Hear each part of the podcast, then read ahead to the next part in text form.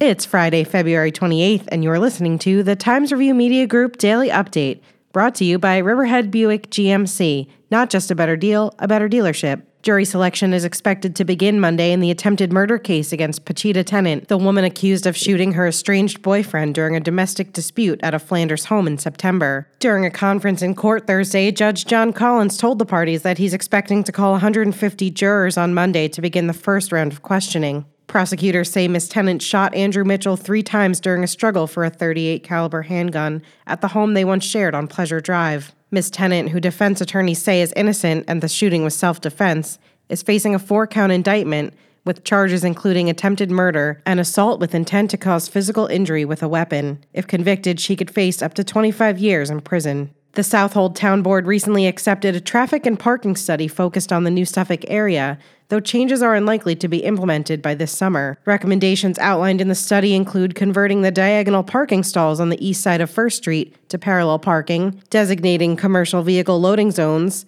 setting three hour parking limits in certain areas, hiring an enforcement officer, and opening up a vacant lot near the beach for overflow parking. The study was made public on Wednesday and is available for viewing on the town's website. It'll be discussed with the town's Transportation Commission, consultants, and members of the public beginning in March. Changes to the state's new bail reform law may be on the horizon after the new law came under immediate fire from Republicans, law enforcement agencies, and some moderate Democrats in Albany. The new law, which went into effect January 1st, eliminated cash bail for misdemeanors and nonviolent felonies. Advocates argued that the new law would end discrimination against poor defendants, while critics of the law say it poses public safety risks to communities. According to a report in Newsday earlier this month, Democrats in the state Senate are weighing changes to the law that would abolish cash bail altogether. Instead, a person charged with a crime could be remanded, electronically monitored, or released on their own recognizance until their next court date. The proposal would also allow certain sex crimes, hate crimes, domestic violence,